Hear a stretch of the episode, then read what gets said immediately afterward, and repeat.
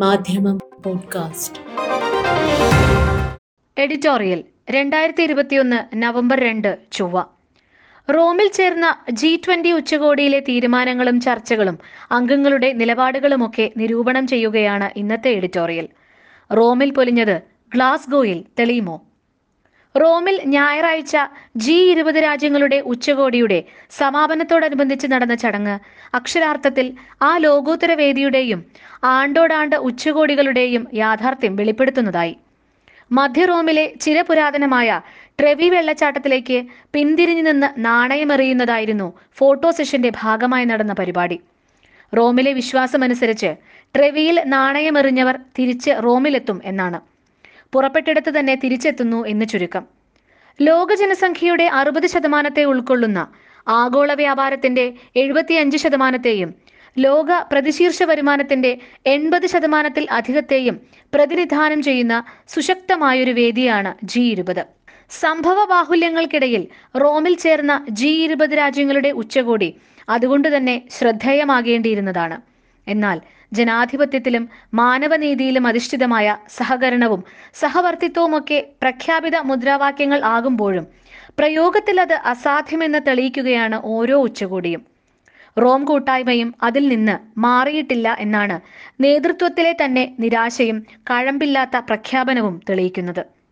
സുസ്ഥിര വികസനം മുതൽ വിവരവിനിമയത്തിലെ വിടവ്. ഡാറ്റ ഗ്യാപ്പ് നികത്തുന്നത് അടക്കമുള്ള ആകാശച്ചോട്ടിലെ സകലമാന വിഷയങ്ങളും ദ്വിദിന ഉച്ചകോടിയിലും മുന്നോടിയായി നടന്ന ഉന്നതതല യോഗങ്ങളിലുമായി ചർച്ച ചെയ്യപ്പെട്ടതായി പ്രഖ്യാപനം പറയുന്നു.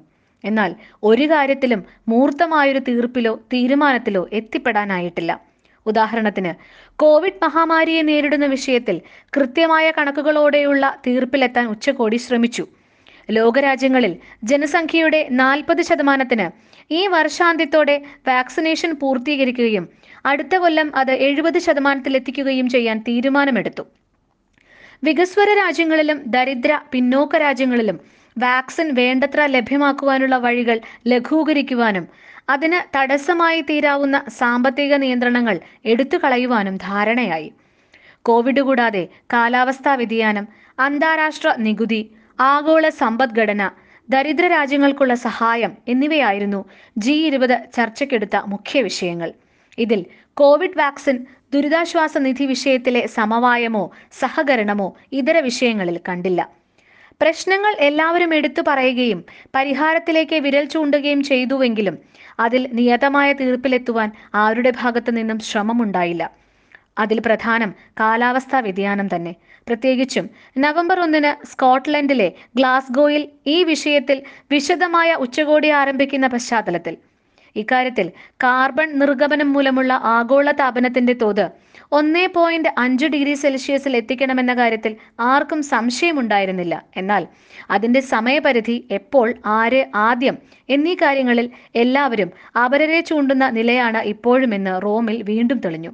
കാർബൺ നിർഗമനം നിർമൂലനം ചെയ്യാൻ ഈ നൂറ്റാണ്ടിന്റെ പാതിയോ അതിനും അപ്പുറമോ സമയം വേണ്ടിവരുമെന്ന് അഴകുഴമ്പനായി പറഞ്ഞ് അവസാനിപ്പിക്കുകയായിരുന്നു പ്രഖ്യാപനം. രണ്ടായിരത്തി മുപ്പതിൽ കാർബൺ നിർഗമനം പാതിയായും രണ്ടായിരത്തി അൻപതിൽ നിശേഷമായും നിർമൂലനം ചെയ്യുകയെന്ന നേരത്തെയുള്ള ധാരണയിൽ നിന്നാണ് ഇപ്പോൾ വൻകിട രാജ്യങ്ങൾ പിന്നോക്കം പോകുന്നത്. അമേരിക്കയടക്കം പ്രതിപട്ടികയിലുള്ള അതിസമ്പന്ന രാജ്യങ്ങൾ സമയപരിധി രണ്ടായിരത്തി അൻപതായി തിരുത്തണമെന്ന് വാദിക്കുന്നു. ചൈനയും സൗദി അറേബ്യയും അടക്കം വേറെ ചില നാടുകൾ അത് രണ്ടായിരത്തി അറുപത് ആകട്ടെ എന്ന് അഭിപ്രായപ്പെടുന്നു. അവരൊക്കെ കഴിഞ്ഞു മതി തങ്ങൾ എന്ന് കണക്കാക്കിയ മറ്റു രാജ്യങ്ങൾ ഈ നൂറ്റാണ്ട് അറുതിയോളം അവധി നീട്ടേണ്ടി വരുമെന്ന് കരുതുന്നവരാണ്. കാലാവസ്ഥാ വ്യതിയാനം ലോകത്തിന്റെ നട്ടെല്ല് തകർക്കുന്ന വൻ പ്രകൃതി ദുരന്തങ്ങൾ ആവർത്തിക്കാൻ ഇടയാക്കുന്നത് കണ്ടുകൊണ്ടിരിക്കെ തന്നെയാണ് ഈ ഒരു അമാന്തം എന്നതാണ് വിരോധാഭാസം.